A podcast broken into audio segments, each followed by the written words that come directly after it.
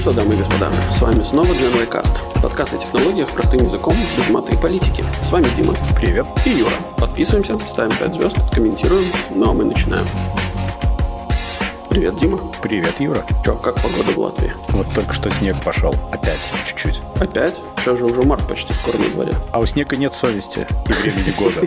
Особенно в Латвии. Слушай, не, у нас после штормов, короче, такая отличная погода образовалась. Прям шикарно. Солнышко светит. У нас это работает в последнее время так. Очень сильный ветер, сдуло холод, стало тепло. Потом очень сильный ветер, сдуло тепло, стал опять снег. И вот так и живем. Ну, прекрасно. Отличная прибалтийская погода. Я на самом деле думаю, что у нас просто в году теперь не 4 там времени года или сколько их надо, а они просто меняются очень часто. А, То есть у ну, нас много раз лето, много раз зима, Да. и просто это очень плохое лето и очень плохая зима. И очень часто. Мне на самом деле, когда я переехал на Кипр, э, для меня был большой, не знаю, это шок был или еще что-то как-то назвать, но на Кипре нету времен, ну, типа двух времен года. У них вот есть, э, у них нету четырех времен года, извини. Есть два времени года, которые являются лето и зима. А вот этого межсезонья, оно какое-то такое размытое. Ну, во-первых, там снега, естественно, практически не бывает. А, то есть, бывает иногда, но редко очень. Вот. И для меня это было прям такое, не знаю, разочарование, что ли, когда, ну, типа, не все как у людей. Ну, что за, что за страна такая? Ну, нужно, чтобы осень, вот это вот зима, весна. Потом развезло. Да, да, да, да, да. А там нет, там типа вот зима очень легко пере- пере- перемещается в лето, и ты как-то даже не замечаешь ни вот этого периода, вот этого перехода. Ничего вообще такого нету. Там просто вино хорошее. А, Хорош, хоро- хорошая попытка, Дима. Не, ну да, справедливости ради, я, конечно, в то время злоупотреблял. Ну просто осень и весна это то время, когда все так депрессивно. Да нет, там в целом... Здесь. А, ну в смысле, в, в Латвии... Здесь проблема Латвии в том, что зимой красиво, когда нормальная зима, и прикольно. Летом красиво и прикольно. А вот большая часть весны, большая часть осени, ну, опять же, в осенью тоже есть, конечно, период, когда офигенно красиво. Мгм. Но очень большая часть вот весны и осени, они грязные, серые, с дождем, а на земле грязь. Все время какая-то непролазная грязь. Все растаяло или все размылось, как-то вообще выходить не хочется. Ну да. У меня на самом деле тоже есть еще одно наблюдение такое. Оно не связано с погодой, оно связано с, с алкоголем.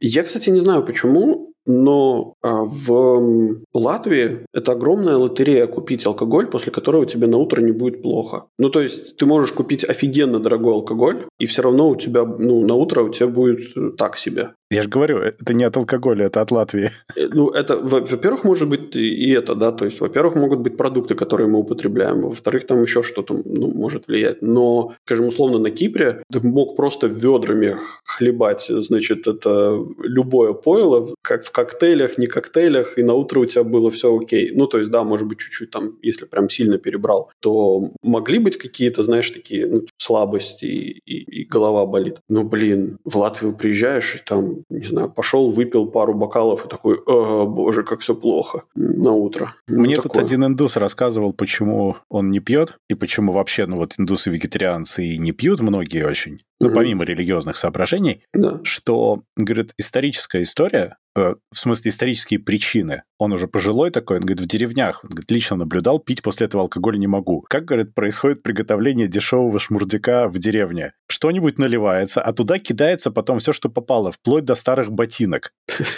И оно там потом как-то бродит, и оно становится довольно алкогольным на выходе. Он говорит, ну ты же знаешь, что туда положили? Как ты это можешь пить? Говорит, просто, поэтому он говорит, оно в бутылке, не в бутылке, в кувшине. Я, говорит, просто не могу физически. Мне страшно. Это этот самый, это в азиатских странах, э, ну там типа Китай там и так далее, где очень любят всяких настоянных э, настойках на там не знаю на, на зубе и звероящера какого-нибудь там. Ну, то есть, вот представляешь, вот это вот им туда продавать, типа, настоянное на старых ботинках великого святого гуру, который Да-да-да, текила, которая на мужиках, да? Да, вот это. Знаешь, есть три топора, а есть три мужика. Да, можно еще там, знаешь, это водка настоянная на водке. Кстати, сейчас, сейчас последнее время... Типа всякие... как двойной эспрессо? Ну, типа того, да. Эм, есть же сейчас эти производители, которые экспериментируют на разных... Ну, понятное дело, что, скорее всего, маркетинг, но они там экспериментируют, там, не знаю, виски, настоянное в, в бочках, в которых держался ром, например. И там, да, типа... есть такая история, да. Да-да-да. Ну, там, типа, карибские виски или как так это называется. Ну, У меня короче... тут стоит ром, который в каких-то особых бочках тоже мне подарили. Там какие-то, типа, нестандартные бочки. Ну да. Я не типа... знаю, типа, зачем? Зачем вы так поступили, но окей. Ну, добавляет какого-то аромата, видимо. Вот. И... Главное, чтобы туда ботинки и голых мужиков не совали вовнутрь. Носки, да, которые носили, носили работники этого завода. Ой, ужас. Слушай, мы сейчас...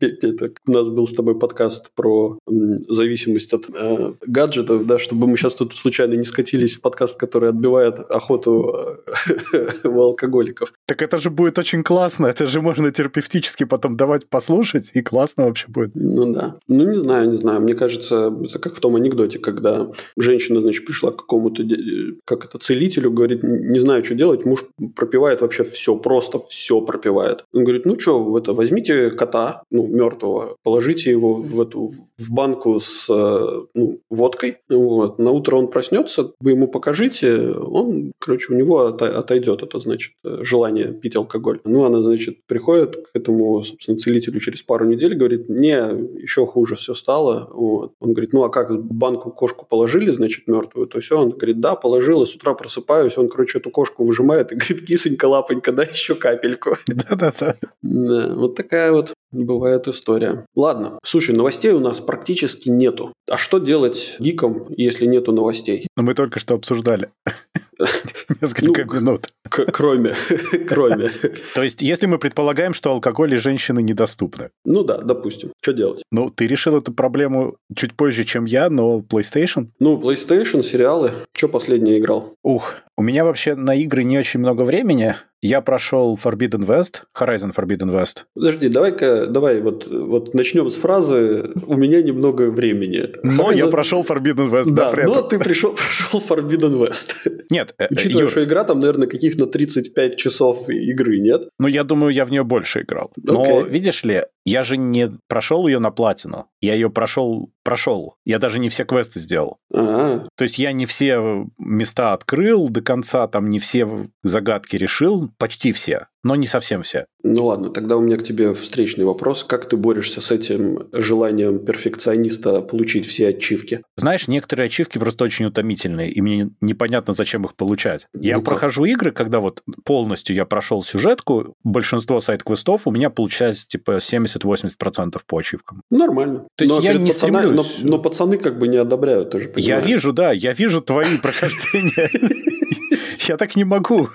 Нет, я честно хотел вот, например, выбить пару ачивок, мне было интересно, как это сделать. Но так, чтобы все, ну, нет. Некоторые из них требуют очень странных каких-то действий, таких, ну, абсолютно неординарных. Угу. Вот таким я не готов страдать. Ну, в общем, ну, хорошо. я в него играл довольно долго. Он красивый, очень красивый. Это, наверное, одна из самых красивых игр на PlayStation, какие я когда-либо видел. И очень интересный. Продолжение, собственно, Horizon Zero Dawn. Прям прямое сюжетное продолжение. Очень здорово. Я жду DLC. Они обещали, что будет expansion. Ну, PSVR 2 я вроде как покупать не буду, но вот Call of the Mountain я бы, конечно, посмотрел. Mm, прикольно, прикольно. Там очень красивый мир, и он очень классно сделан. И он довольно логичный с точки зрения истории и с точки зрения биомов, которые там в мире присутствуют. Угу. Интересно. Я не играл, но у меня в пайплайне стоит. Ну да, но там надо начинать с Zero Dawn, естественно, ну да, чтобы да. понимать, что как. Там очень интересная история, какой может быть апокалипсис на Земле и почему. Отлично. Ну и, соответственно, если говорить о PlayStation, я сейчас потихонечку играю в третьего Ведьмака, Next Gen Update, который. Угу. То есть третьего Ведьмака я когда-то давно прошел на PlayStation 4. Да. Я перенес сейв в Next Gen Update. Это можно оказалось сделать. И он мне такой, супер, у тебя ни одной ачивки. И вот тут меня взяло за живое. Ты, ты в курсе, что есть целая книга по Ведьмаку 3, короче, чтобы... Сапковский написал. Не-не-не-не. Не приквел, так сказать, к, к игре, да? А там именно вопрос в том, что, типа, как пройти на 100%. То есть, там а, слушай, гайд. я могу себе хорошо представить это, потому что там капец. Там такой том, короче, на, на тысячу да. страниц. И из них 500 страниц, как найти все вопросики на скеллиге, я понимаю. Не-не-не, это прям жестко местами. Но, опять же, я вот хотел New Game Plus сначала, но я в итоге прохожу с нуля. Очень, очень классно. Во-первых, она красиво сделана. Она и была очень красивая, а с Next Gen апдейтом она прям совсем красивая стала. Там и отражение, и она в 4К идет. Ну, окей, там 1440p с апскейлингом, как правило, если верить Digital Foundry. Угу. Но она очень красивая, очень классная. После Forbidden West, вообще после Horizon, там, конечно, немножко ублюдские механики некоторые. Но из серии ты бежишь, лежит бревно, и, короче, Геральт все. Ему нужно специально подпрыгнуть, чтобы он переступил через маленькое бревнышко. Ну, там какие-то очень странные фишки есть. Ну, такие, знаешь, геймплей многих лет давности. Ну, поляки делали, все нормально. Но ты очень быстро к этому привыкаешь. Но классная игра, классная. То есть и они доработали некоторые мелочи, и там прям, ну, прикольно проходить квесты. Слушай, а говорят, что там так графику хорошо подправили, что теперь э, гениталии хорошо видно? Мне нельзя, нельзя. Мы уже обсуждали. Там, на самом деле, графику офигенно подправили и местами прямо зачетно, давай так скажем. Да. Очень хорошо. И графон прям супер. Но они э, интегрировали туда многие моды, которые люди делали годами, купили их прям. И сами еще сделали, так что там здорово. Местами глючит графика очень смешно. Например, у меня почти стопроцентно повторяется, что в части подземелий паутина почему-то красивого розового цвета, а не белого. Там специальные эти самые, специальные пауки плели.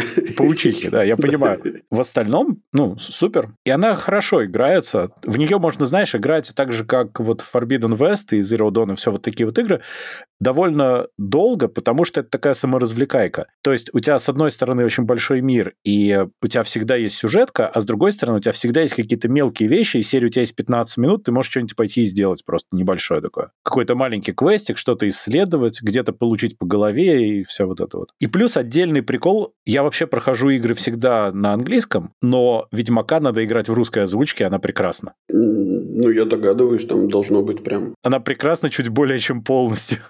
Все хорошо в русской озвучке.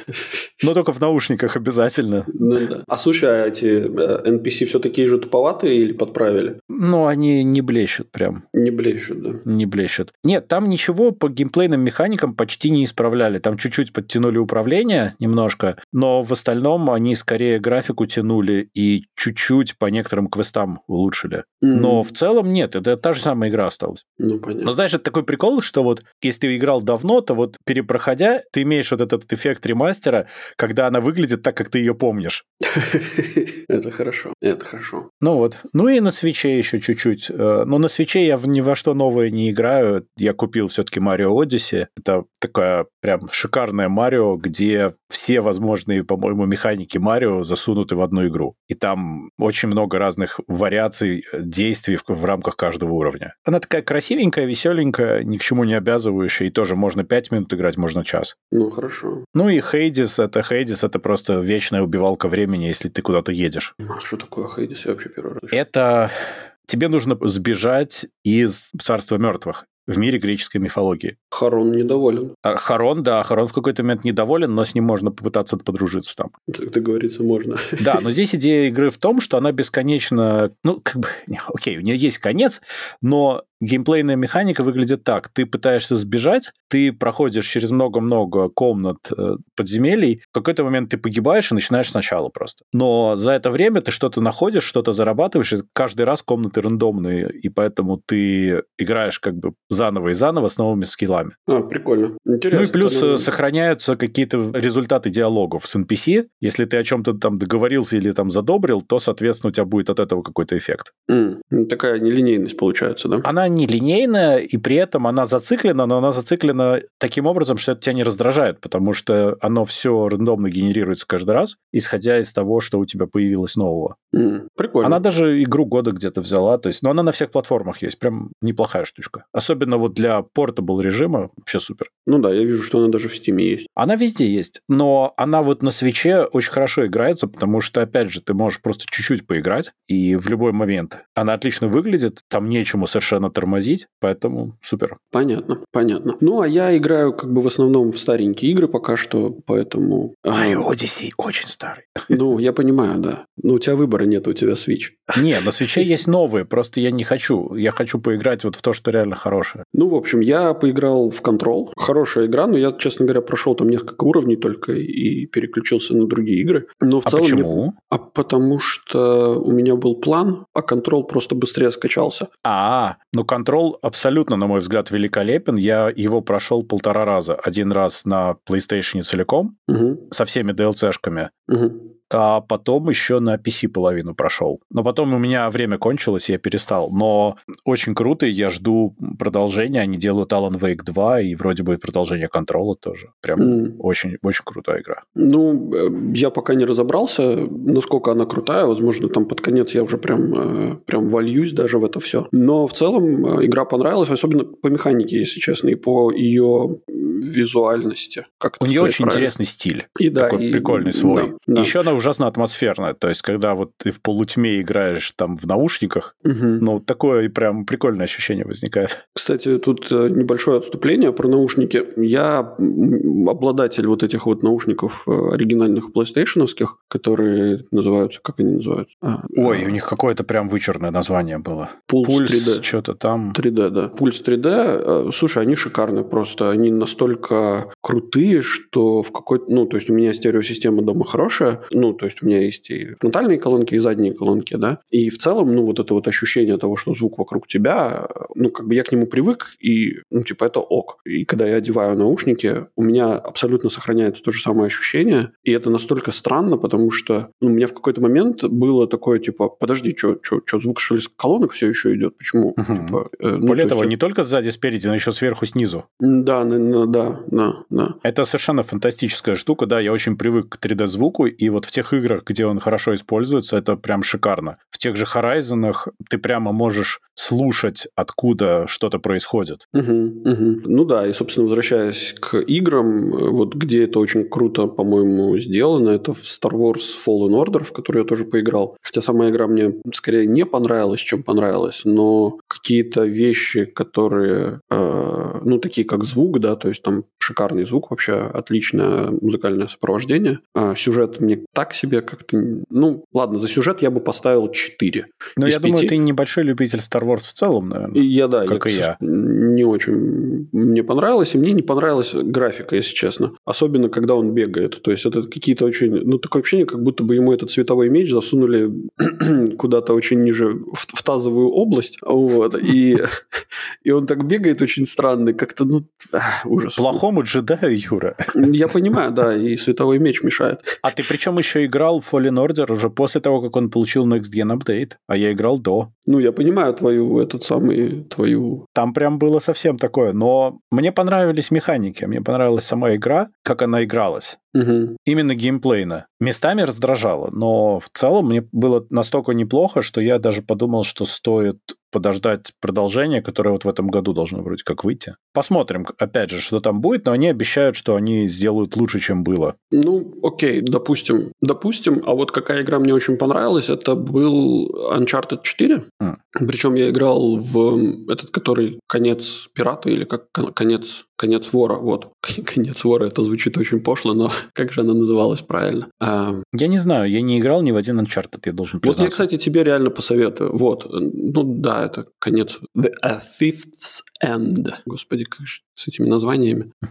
Я вот прям рекомендую, потому что, во-первых, сюжетная линия там просто офигенная. Ну, то есть, она прям очень крутая. Сделана игра плюс-минус... Ну, то есть, ты особо не заметишь разницы в каких-то техниках и геймплее, чем вот в этом Star Wars Fallen Order. Mm, тогда продано. В целом, я прям настоятельно рекомендую. Это прям реально очень хорошая игра. Наверное, Last of Us круче по сюжету, но Uncharted прям очень-очень-очень-очень рекомендую всем, кто не играл, прям, прям очень даже совет. Я просто люблю такое игры, где полуоткрытый мир, ну, не до конца иногда, не обязательно, чтобы ну, полностью, да. и чтобы сюжет. Ну да, но там нету открытого мира, то есть у тебя есть только одна дорога с небольшими там ответвлениями. Но это привет God of War тогда. Ну да, ну, да, по да, стилю. да, да. Но ну, God да. of War был хороший, потому что он тебе не давал скучать на этой дороге. То есть там все время что-то прикольное происходило. Угу. И здесь, собственно, то же самое. То есть у тебя там постоянно какая-то динамика, какие-то, кто-то на тебя там пытается убить, кто-то там на машиной наехать. Там. Ну, в общем, действительно прикольно. Плюс, э, опять же, там очень красиво сделано. То есть э, у меня,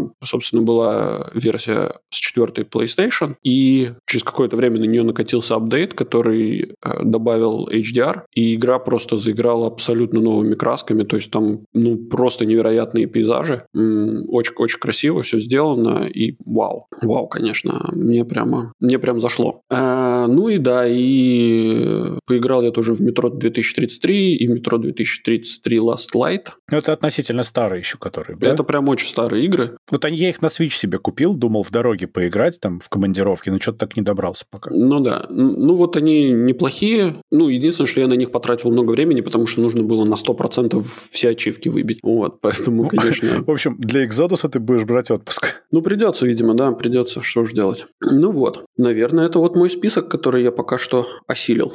А, ну еще я немножко поиграл в этот, в Гран Туризма, который mm, гонки. Да. А, ну, тоже дико красиво сделанная игра. Я себе даже не могу представить, как это будет круто выглядеть в VR. Ну, то есть... Ой, слушай, вот я прям посмотрел обзоры PlayStation VR 2, угу. очень все круто, и они сходятся в том, что технологически офигенно. Теперь интересно посмотреть, как они используют этот потенциал, потому что пока, собственно, играть-то толком не во что, и не очень понятно, насколько ну, да. это будет в реальности здорово. Вот когда игры подъедут хотя бы с десяток, тогда можно уже о чем-то говорить. Ну да, но вот... Э... Ну, в VR должно смотреться хорошо, и я вот поэтому и думаю, что, может быть, все-таки когда-нибудь через там годик, типа. Ну, мне кажется, какие-то гонки прям будут просто офигеть, как, как круто. Или там Flight Simulator тот же самый. Ну, ну то есть Flight Simulator будет... может слегка укачать, я пытался Ну, на тошнотики квесте. могут, да, тошнотики, наверное, Да, потому что вот э, ходилки даже иногда укачивают. Но вот я из-за этого в Half-Life Alex до конца не доиграл, например. Мне было не очень.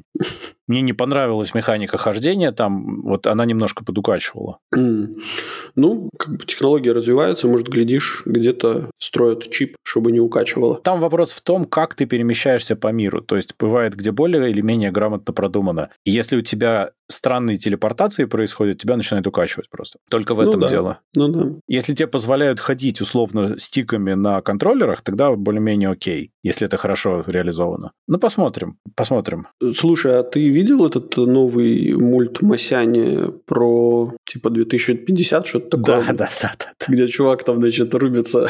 Да-да-да, опять взять Бахмута играешь, да?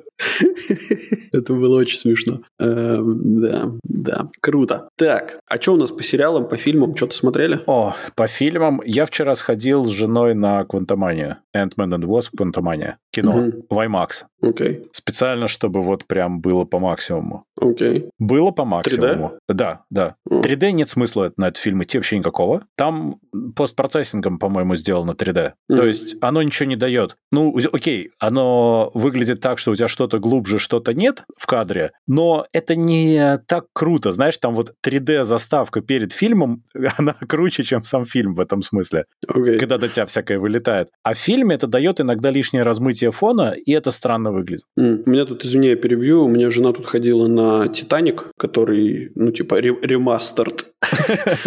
Там Джек не умирает, Вроде умирает, но... но красиво. Но очень красиво, да. А, И он был в 3D, и она прям пришла в восторге. Ну, она Смотря пришла как просто- сделать, да, наверное. Ну, наверное, ну, слушай, во-первых, фильм, мне кажется, такой культовый, и мне кажется, что его, наверное, не очень, не такое большое количество фильмов смогли по бюджету, ну, как это по общим кассовым сборам перебить. Конечно, конечно. Так просто, понимаешь, то, что сделано изначально правильно для 3D, тогда выглядит круто. Многие мультики поэтому очень круто смотрятся в 3D. Мгм, мгм. А вот фильмы, это иногда сделано, ну, типа, опосля. И, и тогда это, ну, странно просто. Ну да. Здесь это ничего не дает для фильма, я в этом смысле. А сам по себе фильм офигенный, очень классный, местами очень смешной, как и должен быть Ant-Man. Мгм. Прям, прям очень смешной.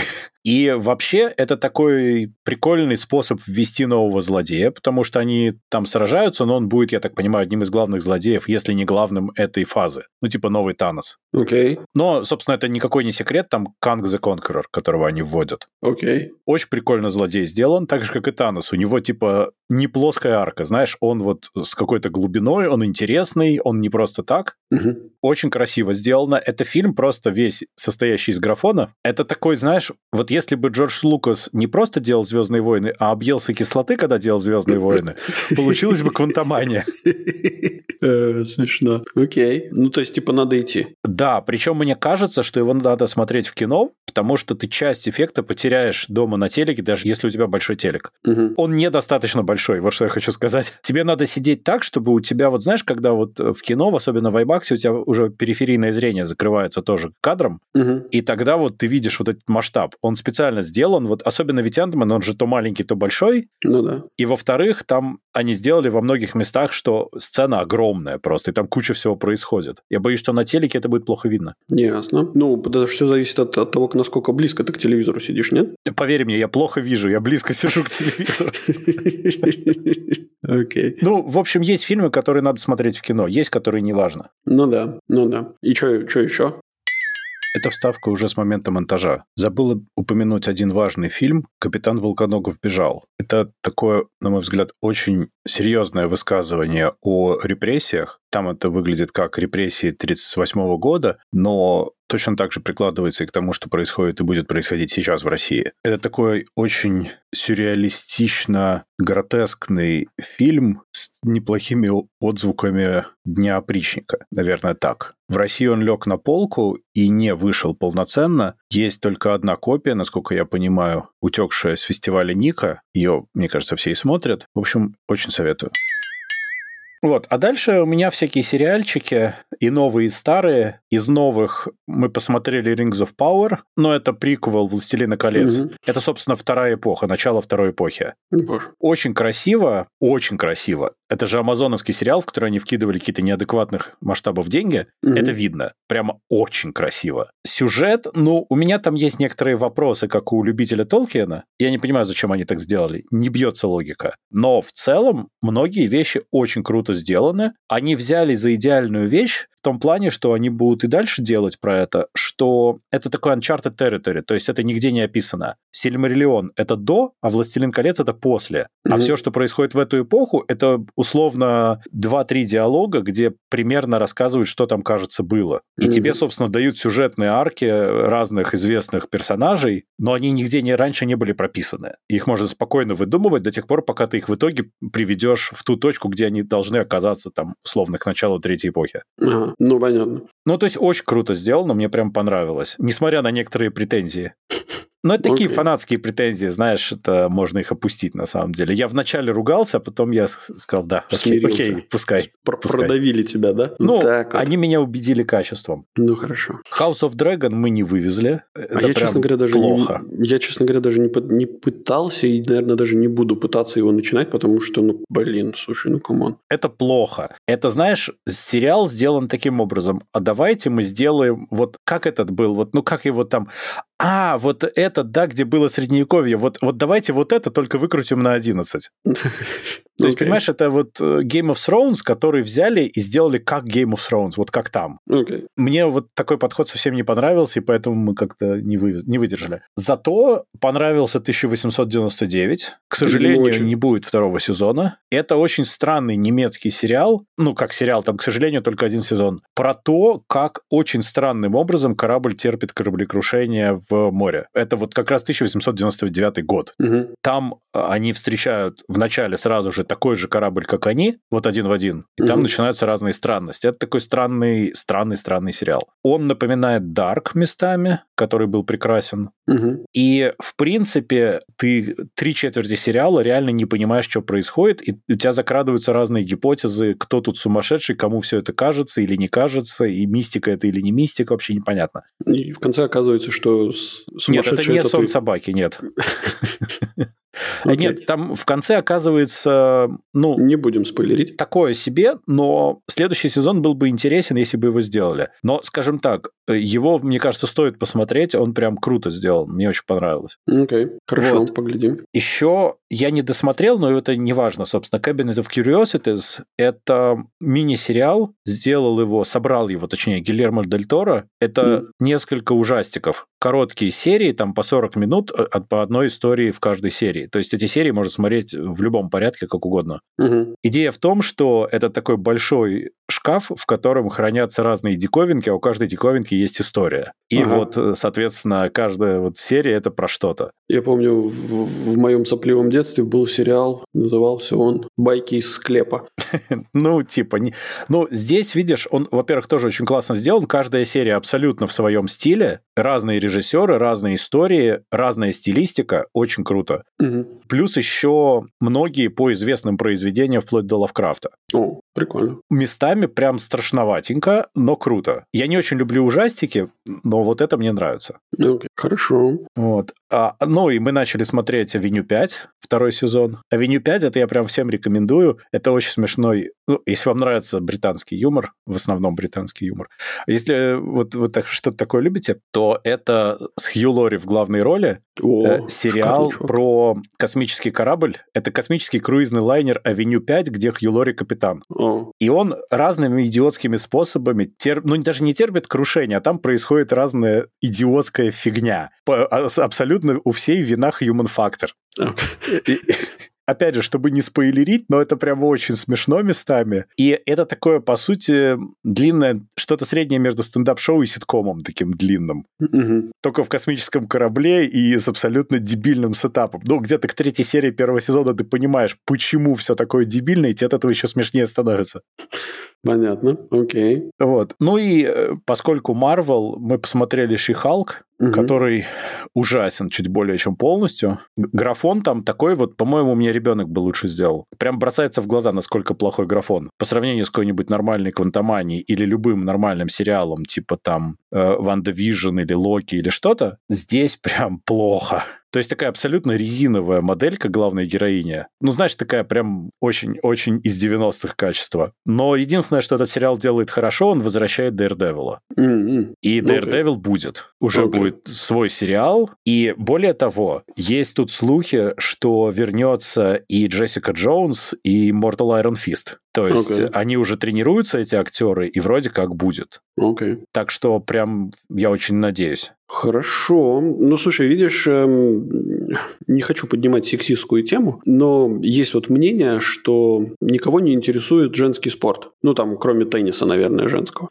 А, вот, и фигурного катания. И там, знаешь, вот это вот, ну, типа сборы, которые делает FIFA на мужских играх, они даже, типа, там процентов пяти не собирают э, от женского вида спорта. И я тут слышал прекрасный диалог одной тетеньки с другой тетенькой, которая рассказывала о том, что на самом деле это все потому, что FIFA просто денег достаточно не вливает в рекламу а женских видов спорта, ну, типа футбола в том числе. И если вот мы, значит, начнем популяризировать э, женский футбол, то вот э, все будет отлично. Но я что-то не верю в эту фигню. У меня есть на эту тему несколько более приземленная гипотеза. Дело в том, что в большинстве своем женщины не могут употреблять такое количество допинга, как мужчины. Они тогда очень сильно разрушают свой организм, и это плохо заканчивается. Мужчины Слушайте... в этом плане могут выдержать больше, поэтому женский спорт, как правило, имеет менее высокую планку достижений по вот этому параметру. А люди привыкли к спорту высоких достижений за последние сто лет. Ну, подожди, ну, то есть, условно, ну, если тебе сейчас покажут, как пробежали 100-метровку там, в начале 20 века, э, в 1900 каком-нибудь году, да, ты скажешь,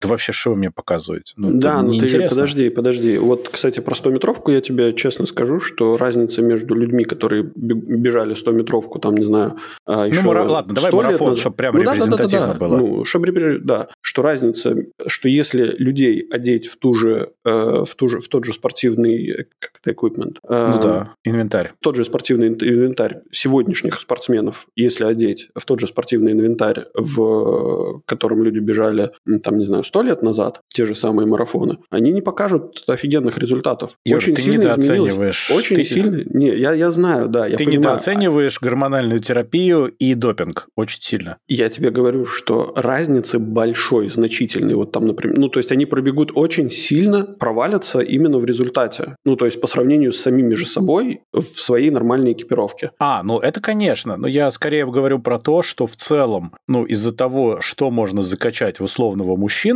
он ну, покажет понимаю, в среднем да. больше результат из-за допинга, например. И все хотят спорт вот таких достижений, это лучше продается. Ну, то есть, да, условно, да, понимаешь, да, да. если ты поднимешь там 500 килограммов или ты поднимешь 100 килограммов, звучит по-разному. Ну, Дим, э, это не касается соревновательных игр, условно говоря, там, не знаю, футбола. Да, конечно, игр. да Команд... ты чего? Конечно, нет. А ну, как, как что... это, простите? Ну потому, что, ну, потому что в баскетболе у тебя может быть, там, не знаю, счет за 100 очков, а в футболе у тебя счета за 100 очков, ну, то есть, типа, каждая как команда они бегать, понимаешь? Ты можешь да добиться... Да, да Ты, важно. Они будут бегать одинаково. Ну, то есть, обе команды будут бегать одинаково. Юра. Есть... Нет, выносливость. Это знаешь, как э, Подожди, вся сборная Дим, астматики? Смотри, ну... у, тебя есть, у тебя есть команды условной Бразилии и условной Аргентины, да, и вот они встречаются, и у них одинаково накачаны свои футболисты и свои и, и другие футболисты. А, ну, конечно. И разница в голах у тебя будет максимум одно очко. Ты прав. Да, то есть, ну, там, не знаю, ну, будет там счет 3-2 условный, да, и то там последних два забили по пенальти.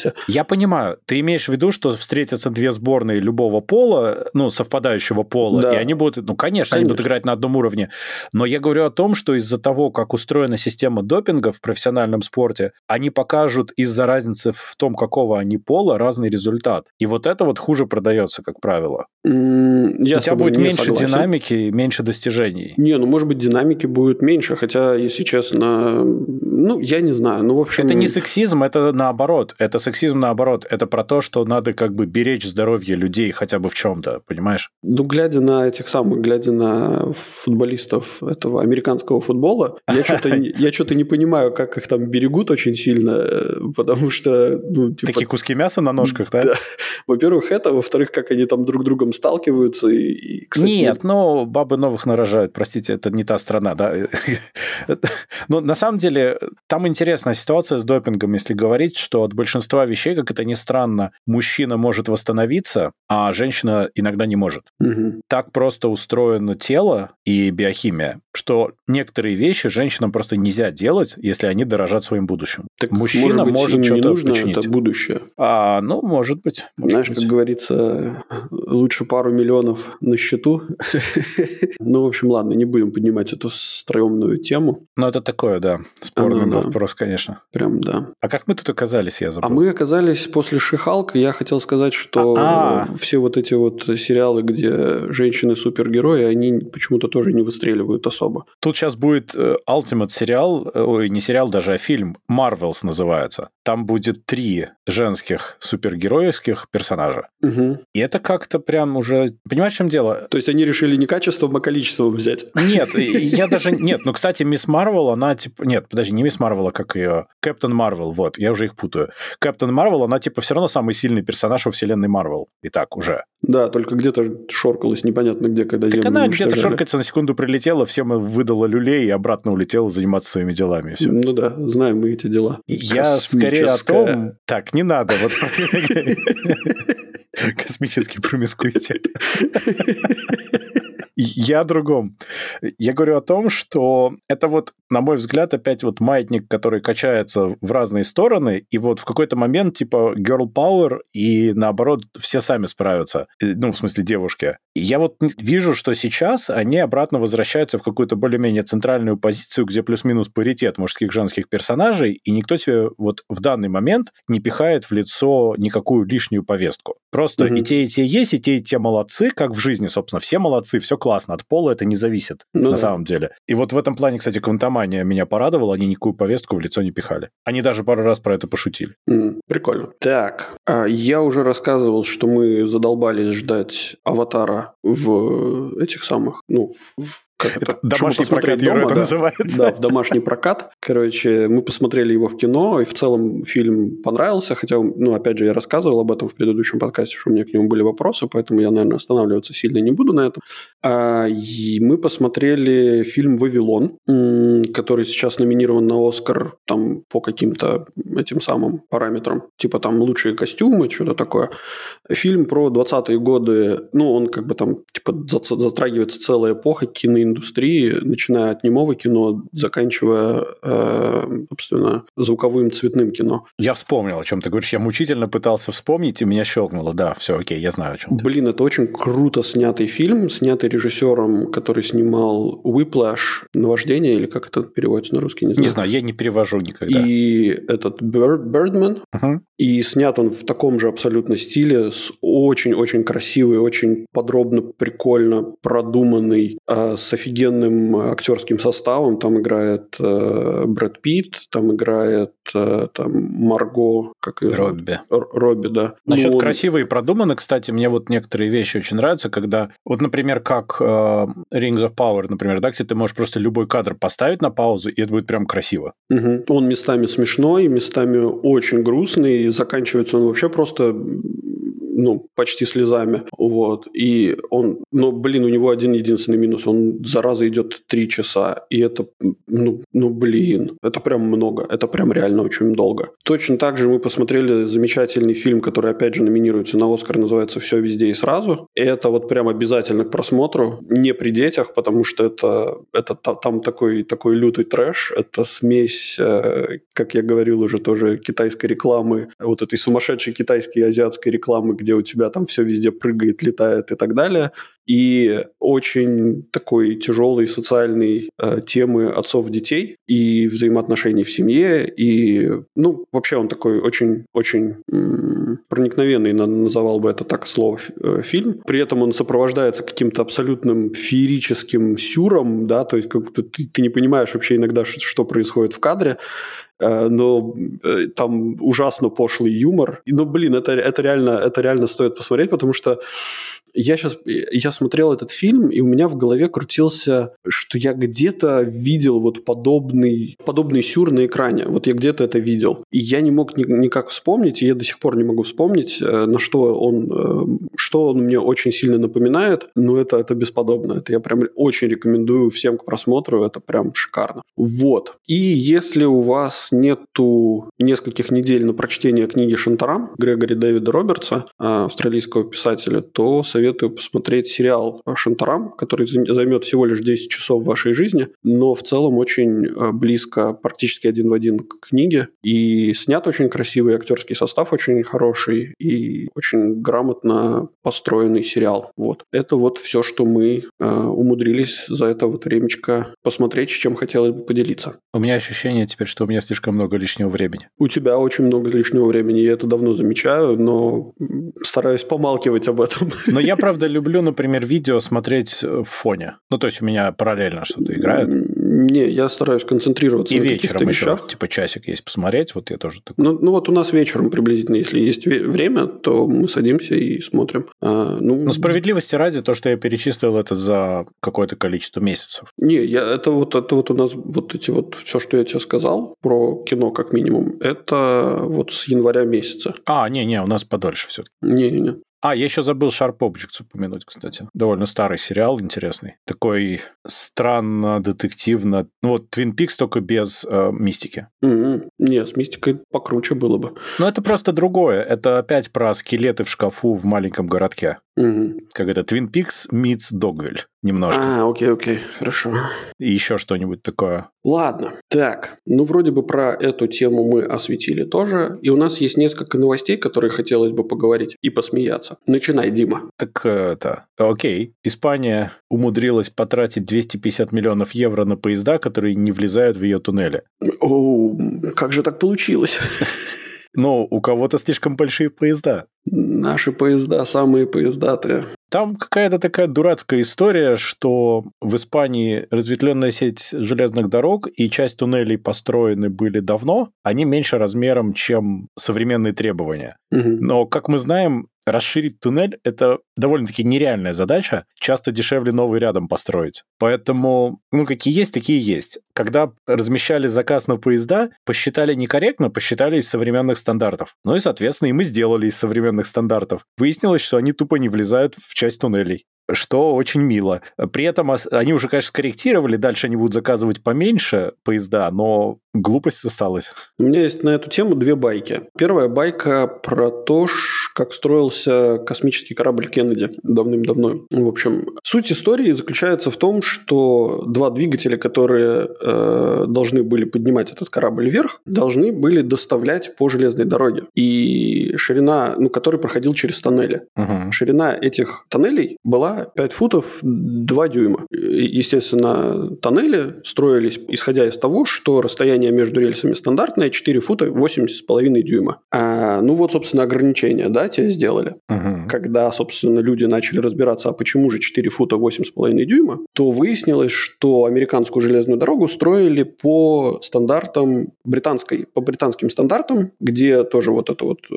расстояние между двумя, собственно, рельсами 4 фута 8,5 дюйма. Начали разбираться еще глубже, а почему же 4 фута 8,5 дюйма? Оказывается, что вот эти вот, этот стандарт был принят, исходя из э, конки, когда, собственно, э, чтобы у кареты не изнашивались шины, ну, по колеса, так сильно, они должны были попадать в колею, которую до этого проделали. Ну, ну да. и, соответственно, колея была 4 фута 8,5 дюйма. А начали разбираться, а почему же вот этот, ну, типа, почему же сама почему колея... все еще столько? Да, почему колея? А оказалось, что, собственно, дороги в Англии строили еще при, римлян... при римлянами. Да. А, а что у римлян было такой ширины, хочется спросить? Да, а у римлян э, такой ширины были их, э, были их телеги для перевозки военного оборудования. Казалось бы, почему? Да, потому что 4 фута 8,5 дюйма – это размер жоп двух коней, запряженных в эту телегу.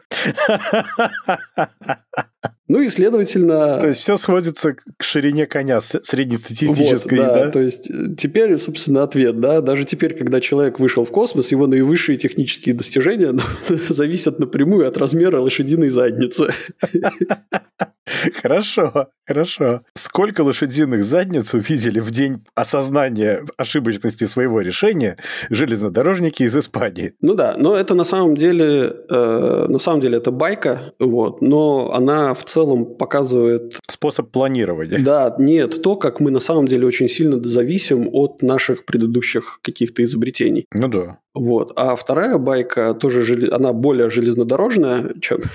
Еще более? Да, еще более железнодорожная. Ты же знаешь, да, что в России ширина колеи э, больше, чем в Европе. Да, они совпадают, да. Да. А ты знаешь почему? Нет, ну загнивающий Запад, потому что наверняка. Короче, существует... Он еще давно загнивал? Да, как... да, но только они построили раньше, если что, свои железные дороги.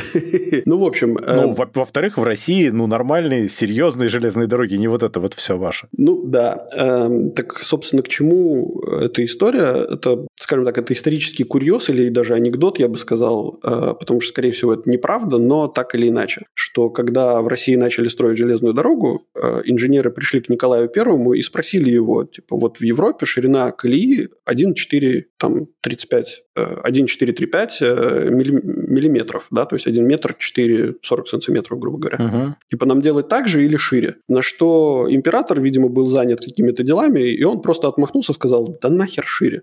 Вот. Ну и инженеры послушались и сделали в Россию ширину колеи один, полтора метра. На один ровно шире, ты хочешь сказать? Отсюда есть как бы... Отсюда следует вывод, что длина, собственно, причиндала Николая Первого была 8,9 сантиметра.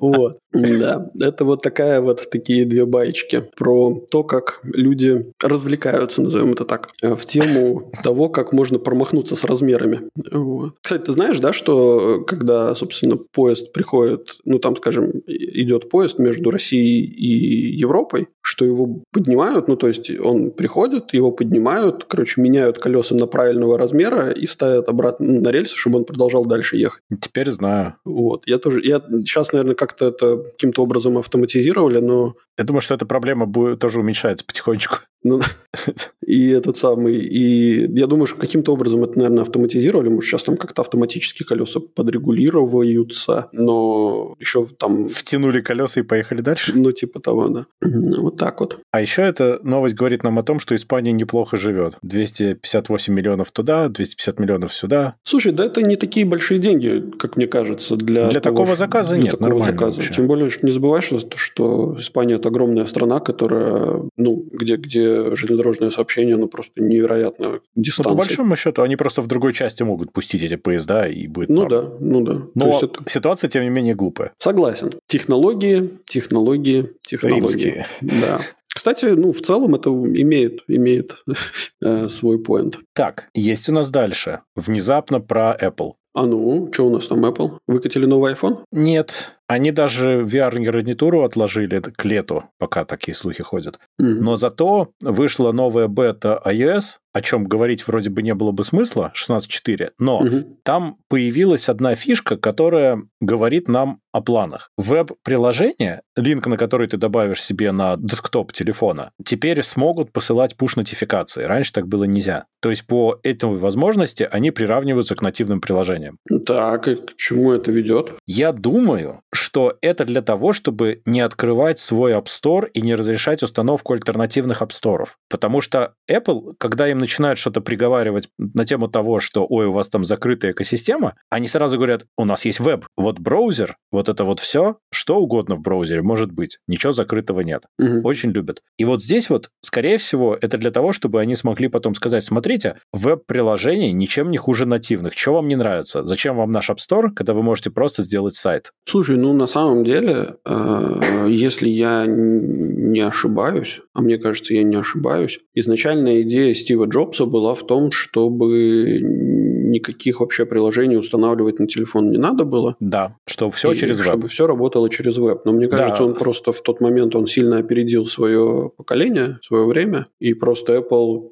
начал маленькими шажками просто двигать это все. Не только. Во-первых, это была опередившая свое время идея, потому что connectivity был не тот, что сейчас. А во-вторых, я думаю, что они в какой-то момент открыли для себя, что если они делают свой закрытый App Store с закрытой экосистемой, то они намного больше денег могут заработать. И это стало дойной коровой, потому что App Store приносит очень много денег. Ну да. И, соответственно, зачем его открывать, зачем ломать систему? Поэтому они просто возвращаются и говорят, да мы вообще всегда говорили, что веб — это будущее. Вот и сейчас. Поэтому угу. мне кажется, что это они готовятся для того, чтобы, так сказать, снова и, собственно, сказать, что смотрите, мы их уравняли в правах, все справедливо. Ну, кстати, может быть, да. Кстати, вполне может быть. М-м. Так что вот. Это мы, конечно, посмотрим, но это, знаешь, такое в связи со всеми антимонопольными историями, им надо как-то отбиваться. Ну да. Ну и в целом, ну да, наверное, это... Причем это такой немного грязный и очень лицемерный шаг, но он может может сработать.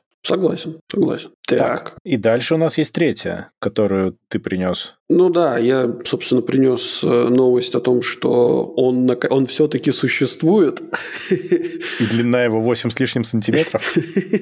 Да, э, что Tesla, Semi и Cybertruck появился вдруг там на фотографиях где-то, что его разгружали для, видимо, тестов каких-то, еще чего-то. Ну, то есть, либо они все еще катают везде эту модель, которую разбил случайно э, этот самый Илон, кстати, ты обрати внимание, что он стоит другой стороной. Может быть, вторая сторона скотчем да. залеплена.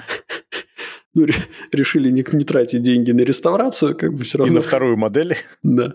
Вот, но так или иначе работы ведутся, при, при этом непонятно какие, вот, но вроде как на капоте были замечены лидары, то есть, может быть, Тесла не до конца забросила идею использования лидаров, хотя не факт, вот, может, просто что-то калибруют, вот, но, да, есть, наверное, шанс к 2030 году увидеть Cybertruck на дорогах. Второй. В продаже.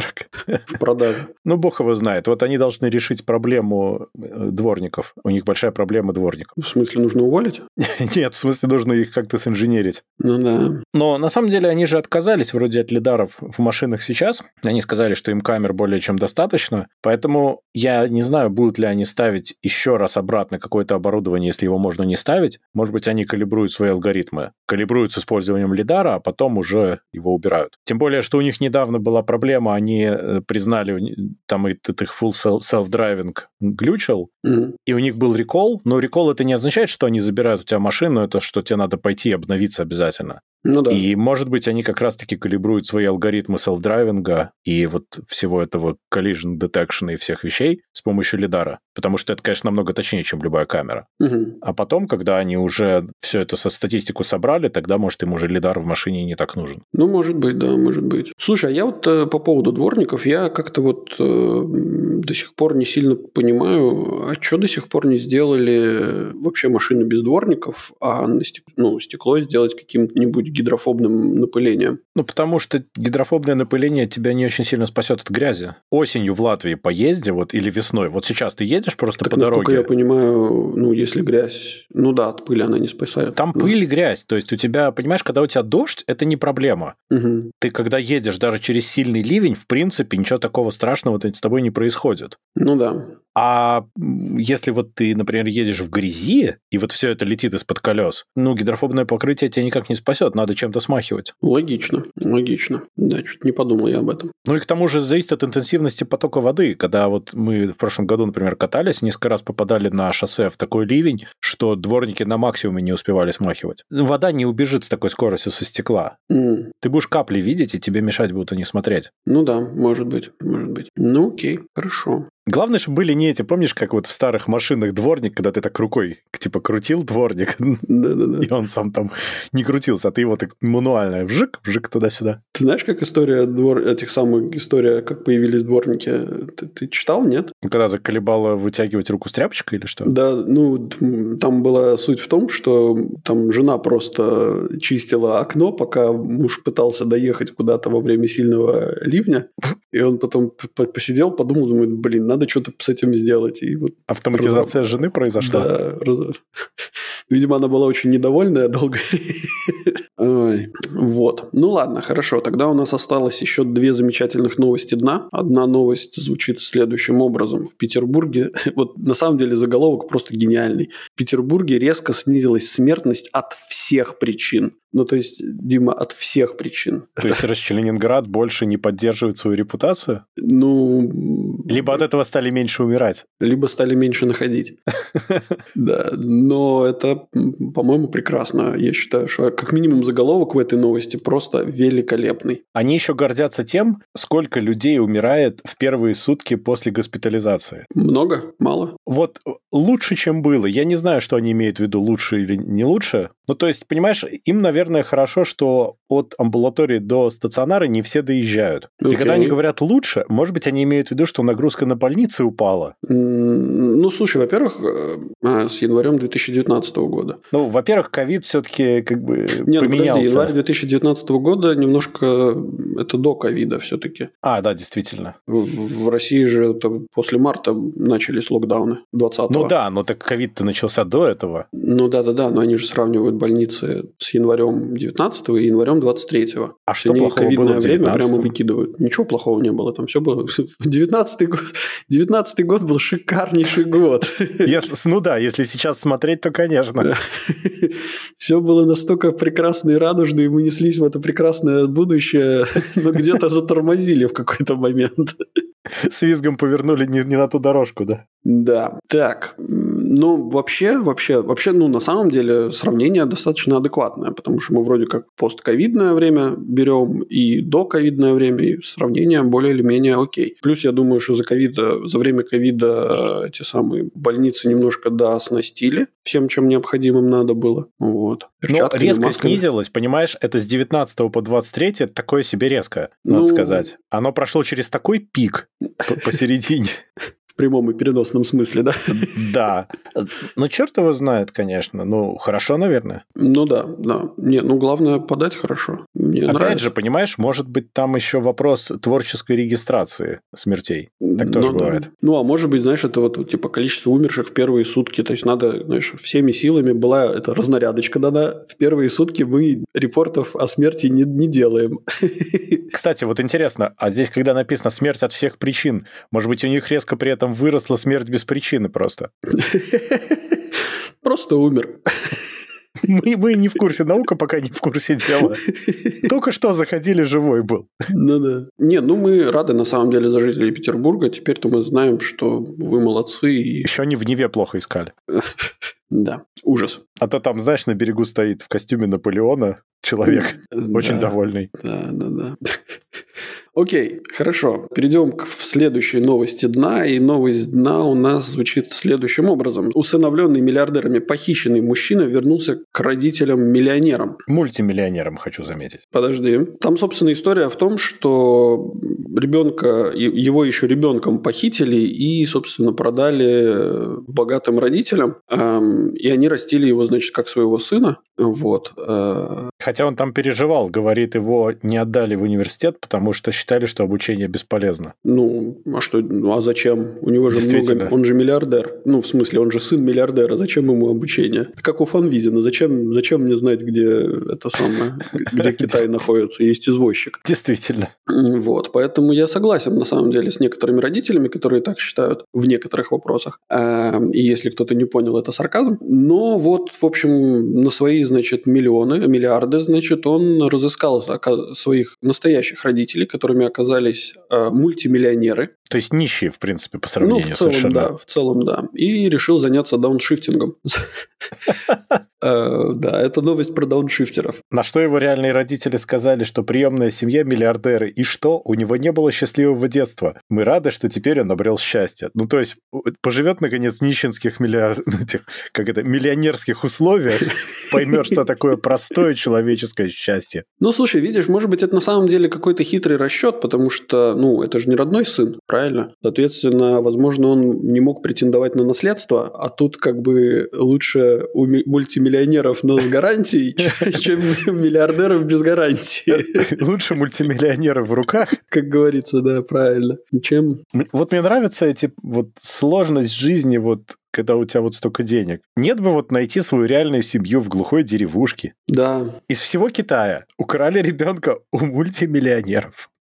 Слушай, ну на самом деле в этом самом, в Китае, это же из-за того, что была политика один, э, собственно, одна семья, один ребенок, да, и там же... Короче, а, китайцы очень сильно, очень считают, очень верят в то, что вот, ну, типа, мальчик, он, значит, лучше, чем девочка. То есть у них вот такое вот неправильное сексистское общество. И ай-яй-яй, мы осуждаем. Вот, и они как бы все очень хотят мальчиков, потому что, ну, мальчик это все-таки там опора семьи, и, значит, он будет, э, значит, содержать, а девочка что? Она выйдет замуж, уйдет в другую семью и, короче, всех нас бросят. Семьи, у которых, собственно, и, и это был прям большой бизнес, и, мне кажется, до сих пор есть, хотя вроде в Китае отменили уже это правило «одна семья, один ребенок», эм, причем по всему Китаю, то есть был, если я не ошибаюсь, в Шанхае и в Пекине было, типа, временно отменено. Они не просто отменили, они поняли, поняли, что они этим загубили свою демографическую политику, они сейчас, наоборот, э, начали стимулировать, пытаться, чтобы было больше детей, но у них демографические ямы одна за другой, и у них ну, проблема. Да-да-да, но как минимум вот уже в конце прошлого года прошла новость, что они полностью все это отменили и начали, начали значит, стимулировать э, людей заниматься сексом. Я себе прямо представляю выступление товарища Си. Да. Ударим половым актом. Трудовыми резервами по демографии общества. И разгильдяйство. Да. Ты как Хрущев, помнишь, был этим тапком стучал, значит, вышел ну, это миф. Ну да, условный.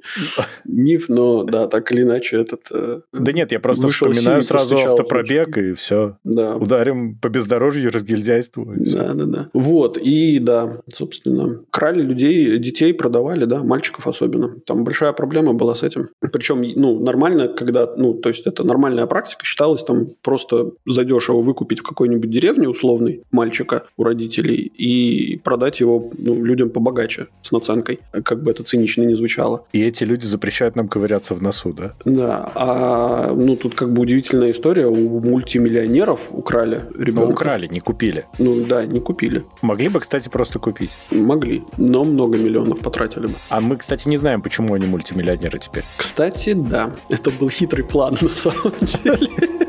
Это была многоходовочка длиной много лет. Да, многолетняя. 25 лет. Нормально. Слушай, вот это горизонт планирования.